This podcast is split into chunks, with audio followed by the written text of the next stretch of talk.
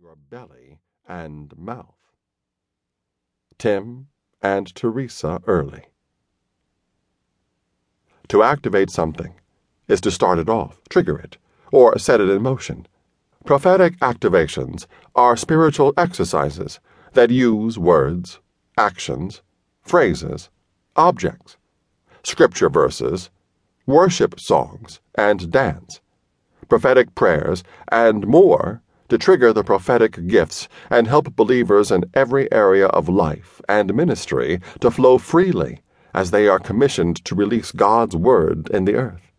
They set in motion prophetic utterances, songs, and movement that will bring great blessing to the members of local churches and ministries and the world. Activations are designed to break down the barriers of fear, doubt, timidity, and ignorance that hinder and prevent people from operating in prophecy. They will also provide people an opportunity to minister, some for the first time, in a safe and loving environment. Activations rekindle and fan the flame of ministries that have become stagnant in the prophetic flow. We all need times of rekindling and reignition. Prophetic activations will reignite believers and churches to prophesy. Motionless churches need to be set in motion. Prophetic activations can get us moving again. That is why I would remind you to stir up, rekindle the embers of, fan the flame of, and keep burning the gracious gift of God, the inner fire that is in you by means of laying on of my hands with those of the elders at your ordination. 2 Timothy verse 1, chapter 6. Amplified Bible Classic Edition. I was exposed to prophetic activations in 1989 through the ministry of Doctors Buddy and Mary Crum of Life Center Ministries. I invited them to our church. They came and activated, trained, confirmed, and launched us in prophetic gifts and ministry. Since then, I have seen the growth of our prophetic groups and teams over the years. However, there have been times when we have become stagnant, and we've had to break through into another level. But we knew how to use the activations to stir up our gifts and bring revival when needed. Now I travel all over the world, sometimes alone or with my prophetic team, activating believers in prophetic ministry.